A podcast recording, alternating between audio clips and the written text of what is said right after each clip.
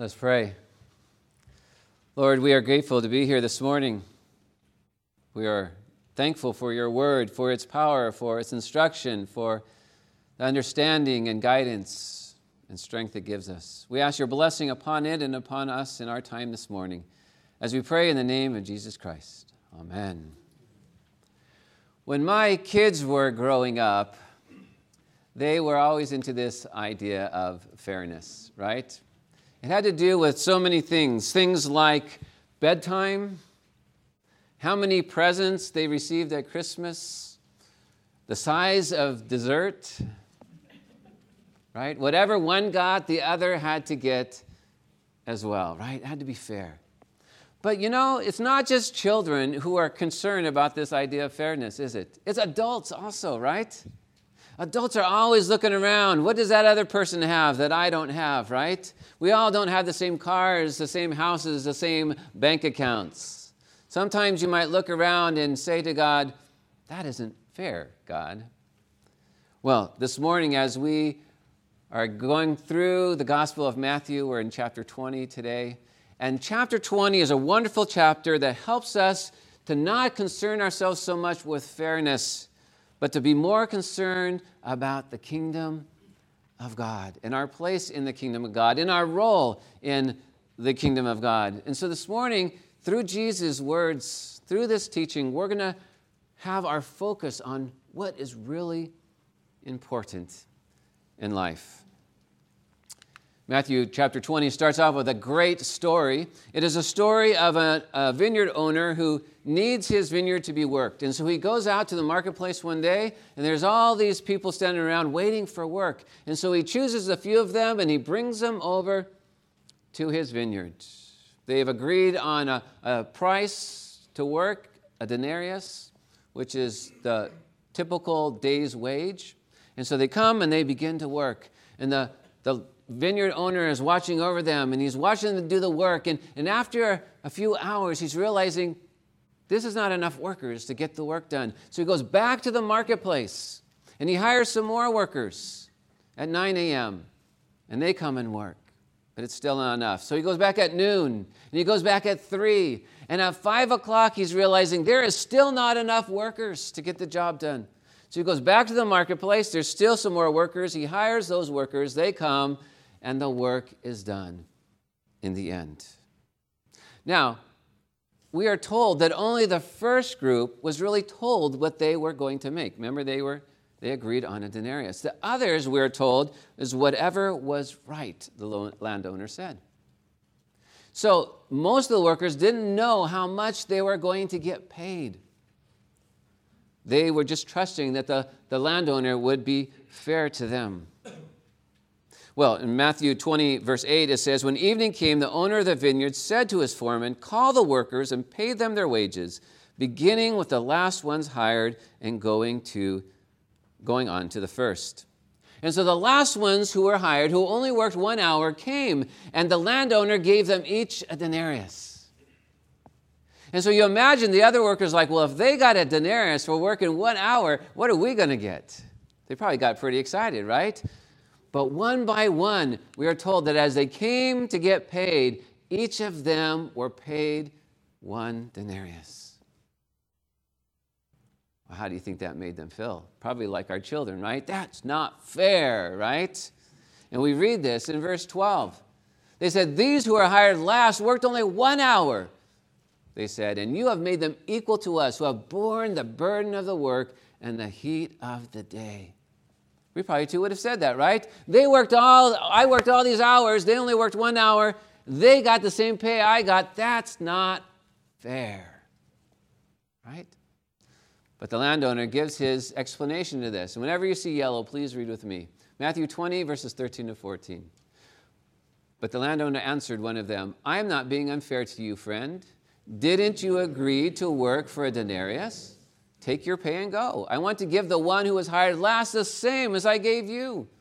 Don't I have the right to do what I want with my money?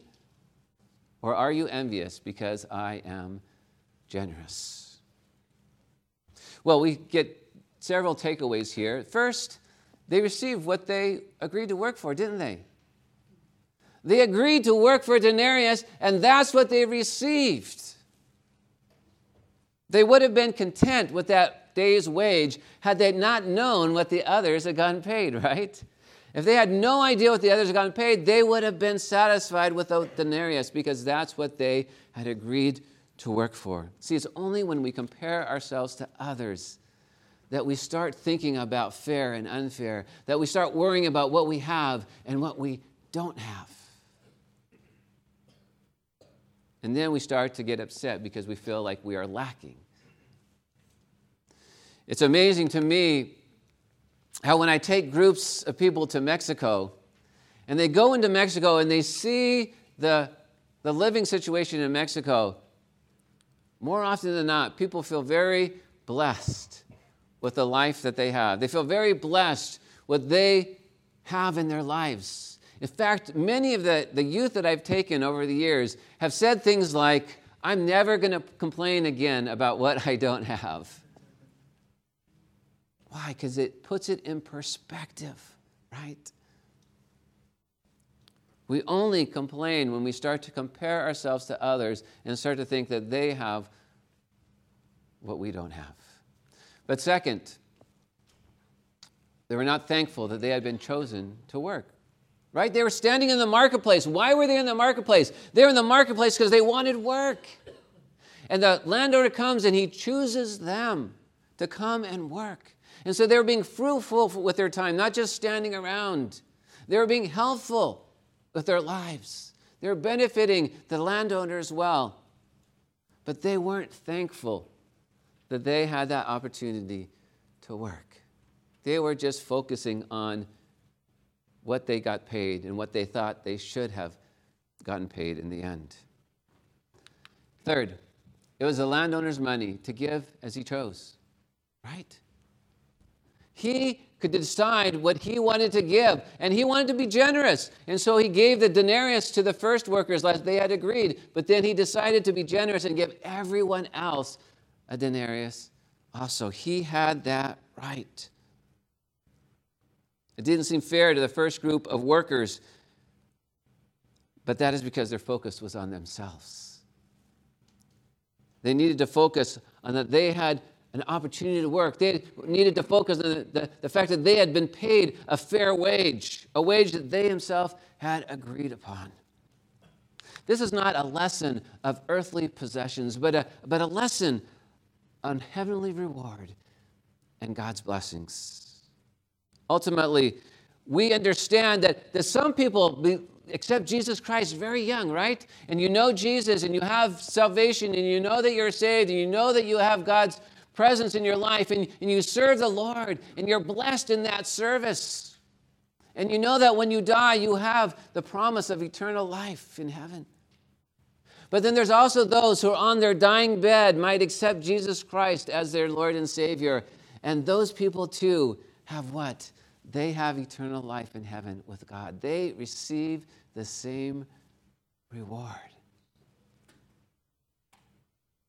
We shouldn't be concerned with how long someone has known Christ. We should only be concerned with who comes to know Jesus. That should be one of our main focuses in our life. We want everyone to come to know Jesus. We want everyone to have the reward of heaven and, and presence in, in God's presence when they die.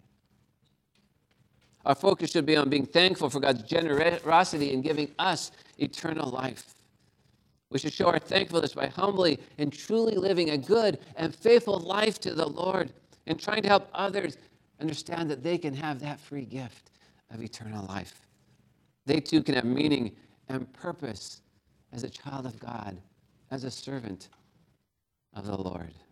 As we humble ourselves before the Lord and serve Him, then we will not worry about what others have or compare our situation to others. We will learn how to be content with what we have because our eyes will be on heaven and the things of heaven, as Doug read earlier, not on the things of earth and the possessions that will never satisfy us or fulfill us in our lives. If you don't feel God's blessings in your life right now, it is possible that you haven't humbled yourself before God in the right way. It's possible that your eyes are on the wrong things. It is possible that you have not given yourself over to service to the Lord, which is a wonderful blessing when you actually use your life to bless and benefit others. As Jesus said, read with me so the last will be first, and the first will be last. God will lift up those who humble themselves and bless those who put themselves into his presence. God is generous in that he gives us eternal life. Have you ever had someone tell you, sit down, we need to talk? if anyone has ever done that with you, you know that probably bad news is coming, right? Usually people don't say, sit down, we need to talk, right? Maybe they're going to tell you about the end of a relationship, or maybe they're going to tell you about a sickness that they have, right? And so they sit you down and say, We need to talk. Well, we see in the next section of Matthew 20, Jesus is doing this. They're going along, he's walking with the disciples, and he pulls them aside, and in essence, he says to them, We need to talk. And we see that in verse 18. We are going up to Jerusalem, and the Son of Man will be delivered over to the chief priests and the teachers of the law they will condemn him to death. Now, this isn't the first time that Jesus has talked about his death. Back in Matthew 16, he told them about it, and that was hard for them to hear the first time. Maybe that's why he's telling them again, because they didn't want to deal with it, right? Someone so dear to them, the Son of God, the Messiah, the one who come to save people from their sins, he was going to die. We don't want to hear about that. We don't want to lose you, Jesus, right? And so now he brings it up again in Matthew 20. But then he goes on to more detail.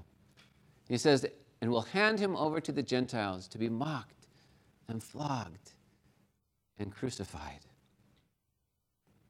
He's going to be mocked and flogged and crucified. He is going to die the death of a criminal. He's going to be embarrassed and ridiculed. He's going to experience a very public and painful death. How difficult this must have been for the disciples to hear Jesus talk about this. They didn't want to, to think about Jesus going through this. But Jesus knew that they need to understand all of this, right? And he was trying to help them understand. Imagine for a moment that when my children are first born, they somehow were able to comprehend my words, right? When they were first born. And so, at the very beginning, Let's say that they were able to understand. And let's say that I said this to them Now that you are here, I'm going to have to make some sacrifices for you. Your mom is going to stay home, and so we're going to have to live on one salary. So we'll have to make choices. We probably won't have as nice a cars as other people. We probably won't have as nice as houses as other people. We won't go out and eat that much. You might have to wear some hand me downs. And on and on I go.